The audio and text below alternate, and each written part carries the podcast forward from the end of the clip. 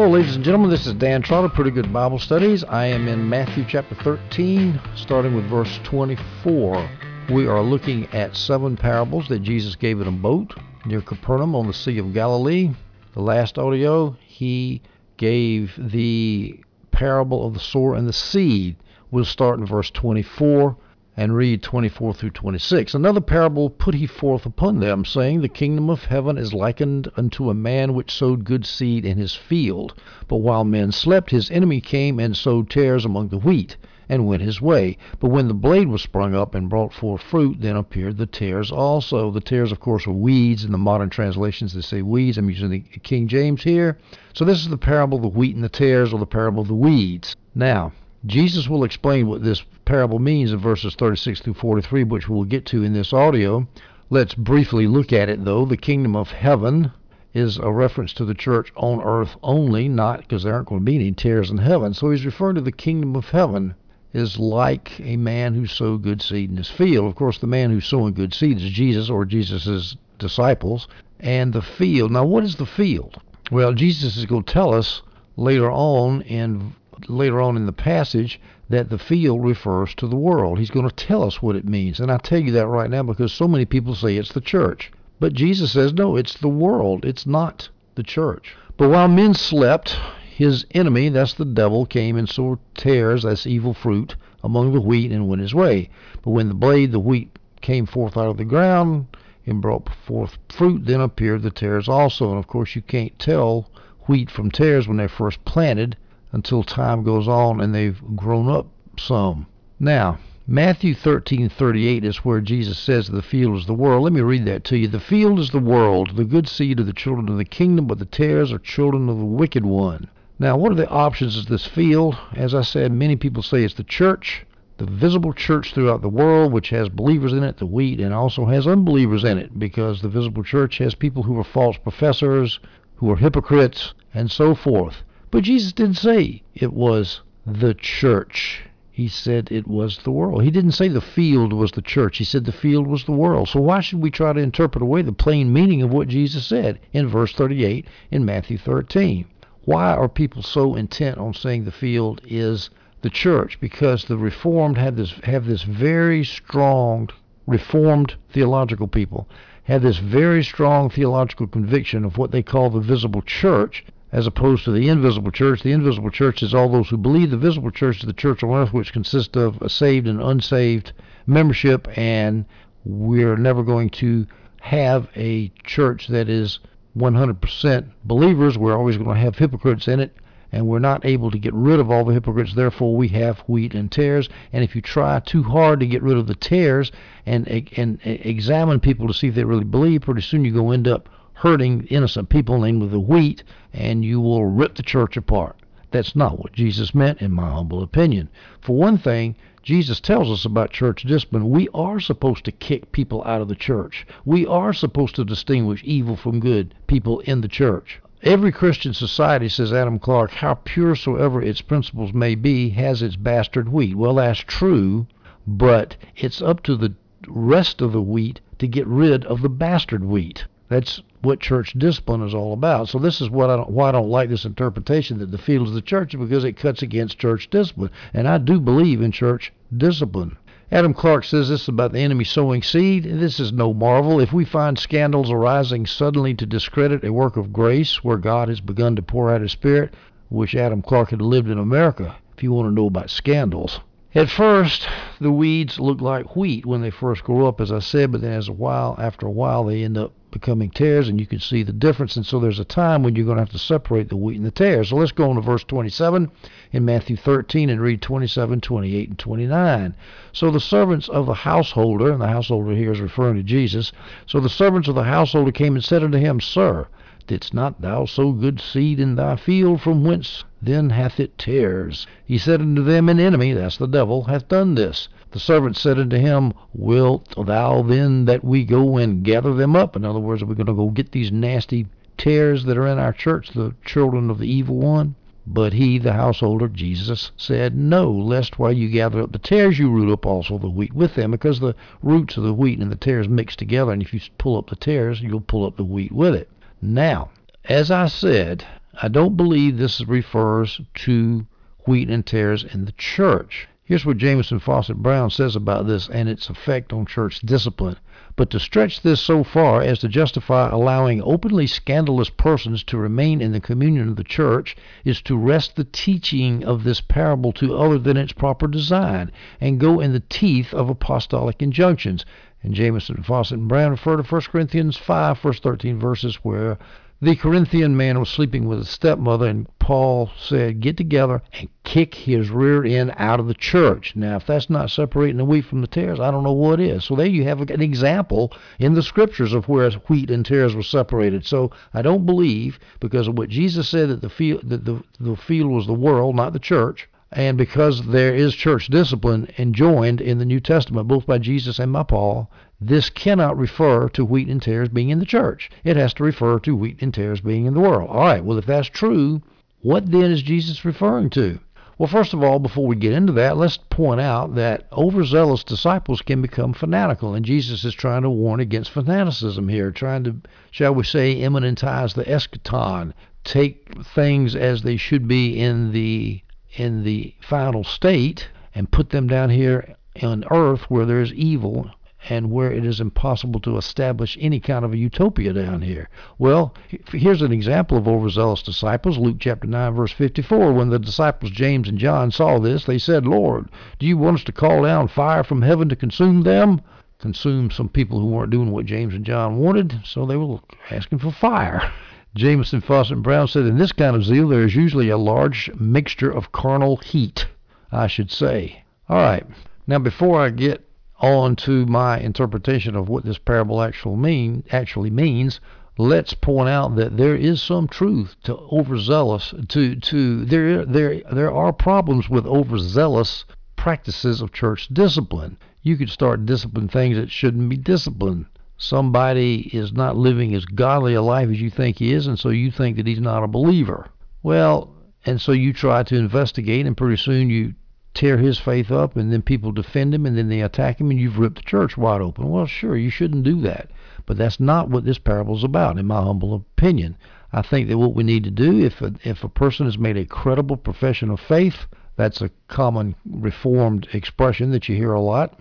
Well, if a believer... If if a person has made a credible profession of faith, we believe him until he shows us otherwise. And it, a lot of times it's hard to tell. But if as long as he's making a credible profession of faith, we don't discipline him until he does something that's either immoral or um, heretical or something like that.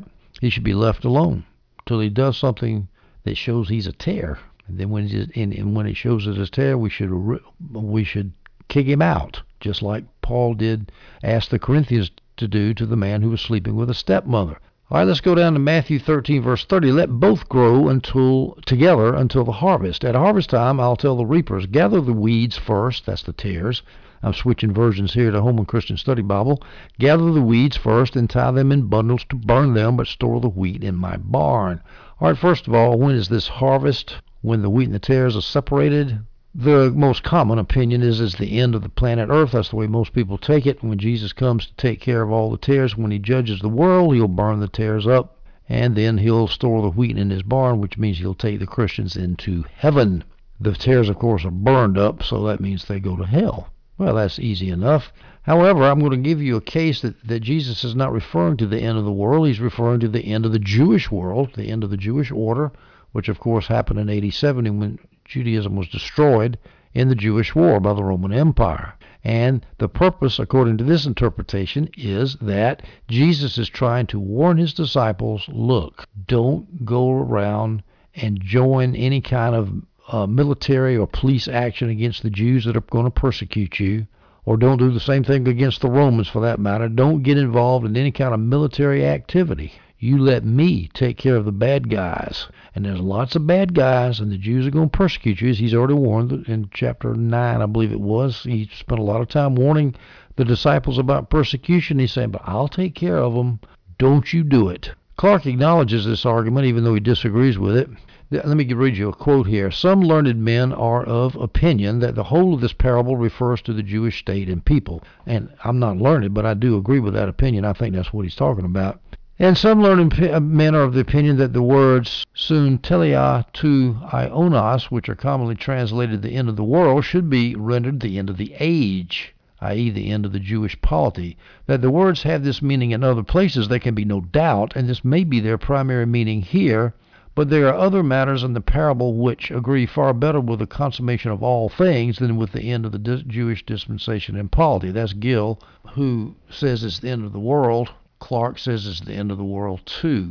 I don't know. I think it is referring to the end of the age because, for one thing, the Olivet Discourse uses that same expression, age, the end of the age. And the King James, by the way, says world, which is, of course, completely is a bad translation. It, it automatically decides the issue for us. It's the end of the world, the end of time.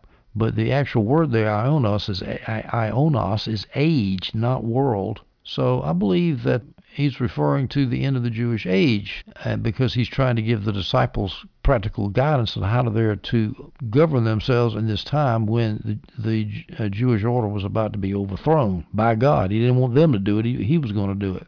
Now, well, whatever it is, the end of the world, the end of the age, it's talking about don't get involved in political movements, not church discipline, but political movements. God will take care of things. Either he's going to take care of the Jews in eighty-seven, he's going to take care of the bad guys all over the world at the end of the world. Either way, Christians are not to get involved in military and political movements to try to establish the kingdom of God on earth before the time comes. It leads to nothing but disaster. Utopia, the perennial heresy, great book by Thomas Molnar. I suggest you all read it because Utopians, utopias which are established amongst sinful people inevitably, and I repeat, inevitably end up in tyranny and the destruction of human dignity and freedom. And so I believe this is what Jesus is saying. Notice that the wheat is stored in the barn, and the weeds are first tied in bundles and burned. Before the wheat gets in the barn, the wheat stands for believers. They get to see. The bad guys burn up, and that, some people make the idea, take the idea from this that the righteous will get to see the judgment of the, of the unrighteous, to, so that they will know that justice has been reestablished in the universe, and that God's kingdom is just, and that justice has been meted out. Matthew chapter thirteen, verses thirty-one through thirty-two.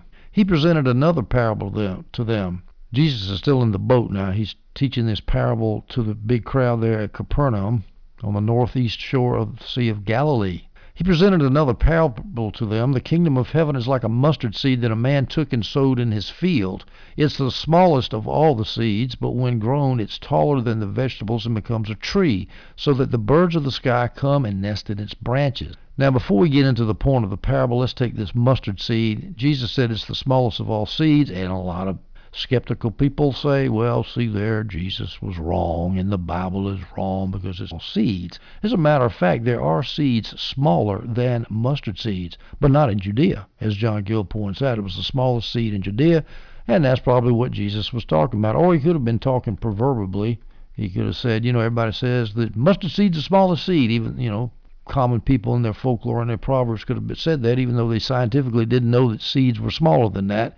There's a whole bunch of theology on this, because I remember when I was at seminary, at Trinity Seminary, which broke away from Fuller Seminary because Fuller Seminary denied the inspiration and inerrancy of the Scripture, and they used this mustard seed argument right here, the people at Fuller, to say, see there, the Bible's got errors in it. I'll tell you who's got errors in it. It's people who go to Fuller Seminary. I don't know why they bother, and who say things like that, that the Bible's got errors in it. The Son of God did make a mistake. He knew what he was talking about. All right, let's get to the main point of the parable. The point is the, of the parable is the kingdom of heaven starts real small. Just Jesus, a carpenter, his fisherman friends, people with no status, no money, no prestige, no military power, no nothing, no uh, intellectual power, no academic degrees, nothing. And they started a kingdom that's now spread all over the world. And this parable has come to pass. This is, in fact, I call this the post, post-millennial parable, because post-millennialism says that the gospel will proceed all over the earth. It will not completely conquer the earth, but it will make such great inroads of the earth, over the earth.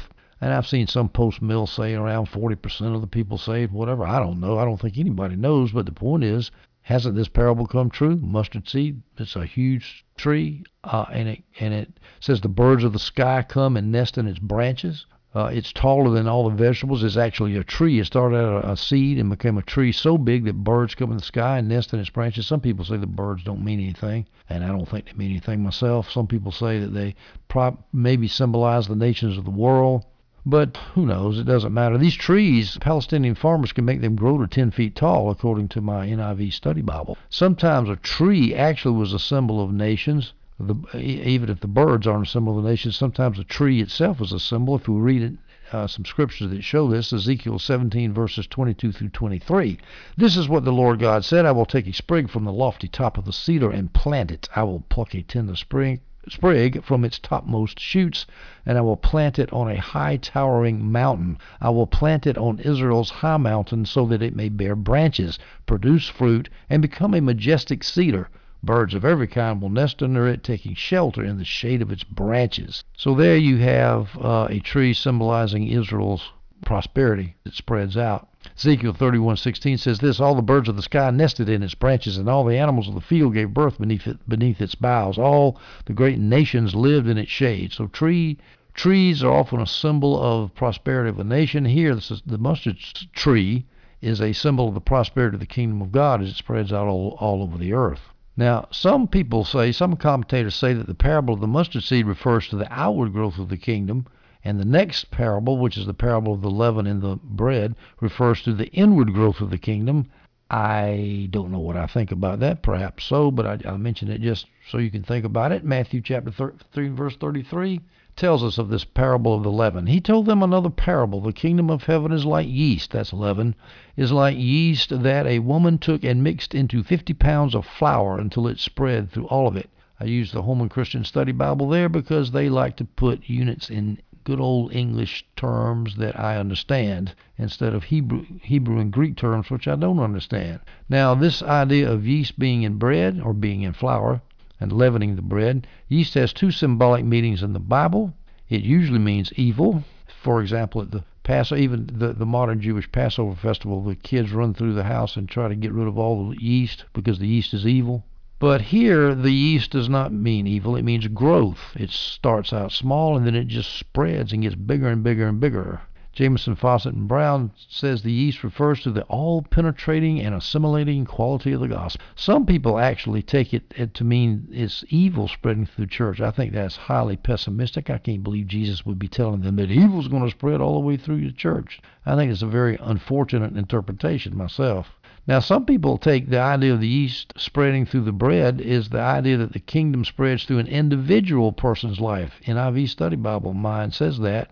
By the working of the Holy Spirit through the Word, I think that is somewhat of a westernized or American individualistic interpretation. He's talking about the kingdom of heaven in the world, I think, not the kingdom of heaven in an individual. The N I V Study Bible also mentions that it could be the growth of the kingdom in the world, and Adam Clark and Jamieson Fausset Brown agree with that, and that's what I think it is, the, gr the growth of the kingdom through in, in the world through, by the working of the Holy Spirit through the Word. Now, this woman that put the yeast into the bread, I don't think she symbolizes anything. Some people think it represents the church because the church has got to be the one that is the active agent to, to initiate the planting of leaven in the, in the world. I don't, I don't think that we need to do that. I like to say, find the main point of the parable and realize that most of the details in the parable are just that, details so you can tell a story. Parables got one, one main point, as all the hermeneutical experts tell us. Let's go to Matthew thirteen, verses thirty-four through thirty-five. Jesus told the crowds all these things in parables, and he would not speak anything to them without a parable, so that what was spoken through the prophet might be fulfilled. "I will open my mouth in parables. I will declare things kept secret from the foundation of the world." Now remember, what Jesus is telling the crowds, he's in a boat telling them seven parables, or eight, depending on how you count his teaching there in Matthew thirteen from the boat. Now, why was he telling them parables? Because the people in general were not ready to hear the full spiritual truth of what he's trying to say. Also, he veils his teaching so that the bad guys, the Pharisees and Sadducees, will not bear full judgment because they are not confronted directly with the truth. And a lot of people say that about parables, but I got to say, you know, Jesus did miracles in front of the Pharisees, thus increasing their judgment. So I'm not really sure that's the main point. I think the best reason for him using parables was that the authorities, the Pharisees, the religious authorities, could not put Jesus in jail, get him in trouble. All Jesus had to say, just tell them the story, what's the problem? And it would be hard for the Pharisees to really get at the point of what Jesus was saying in order to get him in trouble.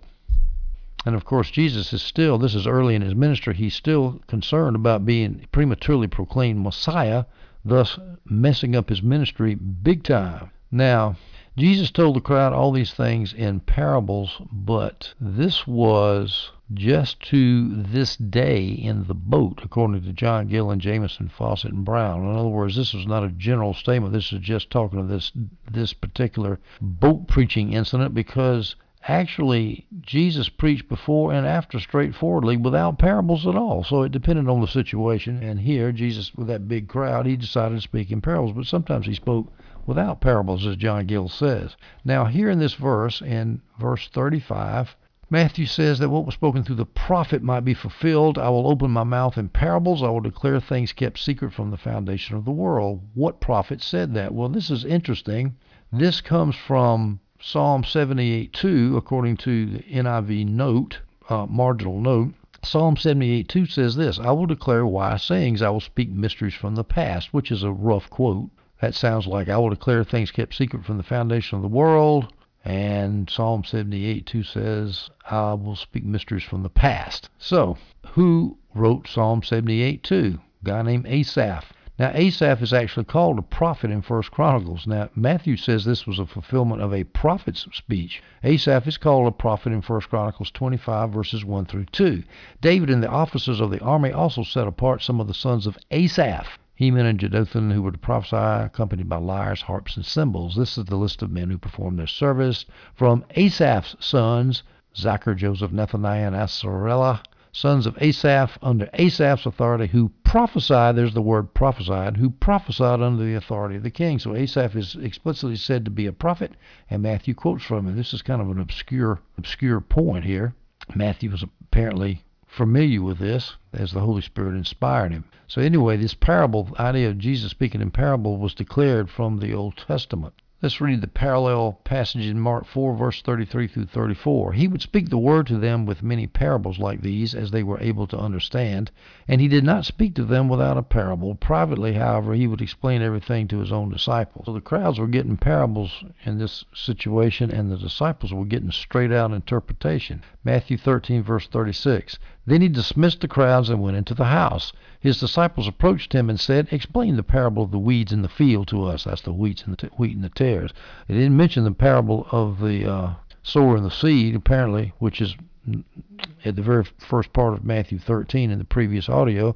Apparently, the disciples figured that one out okay. Wheat and the tares are a little bit obscure to them. Now, why did Jesus dismiss the crowds and go into the house? Well, it's, it might have been he was finished. He was tired, maybe. Maybe he wanted to go in and have some private instruction with his disciples, but that's what he did. And, of course, that house is Peter's and Andrew's house at Capernaum, where Jesus based his ministry from, his Galilean ministry from. So he went out of the boat and went into the house. Now, the disciples, as I said, didn't ask about the parables of the sower of the seed. They also didn't ask about the parable of the leaven in the flour, and they probably already understood them, according to John Gill. Matthew chapter thirteen, verses thirty-seven through thirty-nine.